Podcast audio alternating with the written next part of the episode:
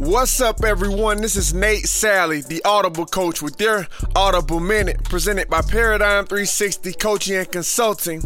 Now, today I want to speak to you all about something I call What Was I Created For, right? So, it often amazes me when I think of the fact that we are the only creations on earth that have to dig deep to identify and live lives that align with our purpose.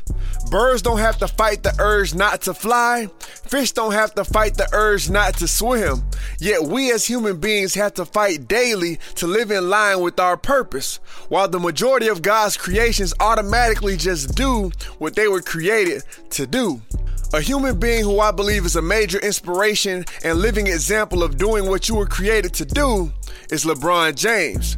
After clinching his 10th appearance in the NBA Finals and ninth in the last 10 years, LeBron mentioned that he has always been clear as to why the Lakers brought him there in the first place, and that's to win a championship, right?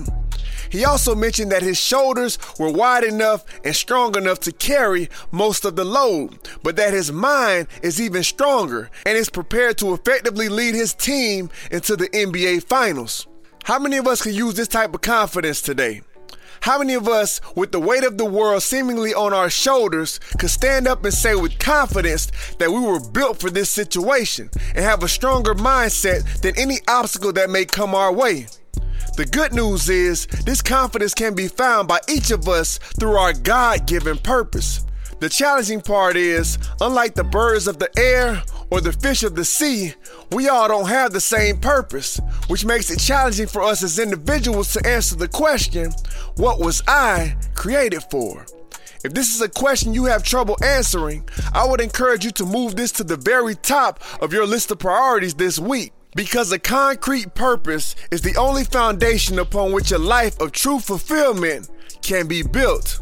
Once again, this is Nate Salley, the Audible Coach. Thank you for your time, and don't forget be encouraged. God loves you. Dream out loud.